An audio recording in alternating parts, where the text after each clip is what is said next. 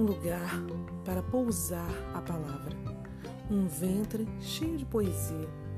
Ele veio dizer que a palavra viria. Era uma palavra procurando um ventre. Você tem um ventre de nascer palavra? Meu nome é Maria. Pode entrar. A porta está aberta.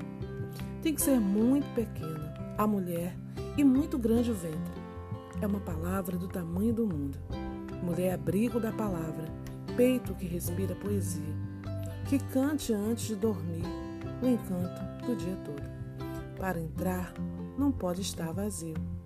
Ela precisa ser cheia. Ave que voe e que ensine a voar uma mulher fecundada pela palavra, uma vida plena de poesia. Canta, Maria. Poesia Abrigo da Palavra, de Márcio Luiz de Oliveira.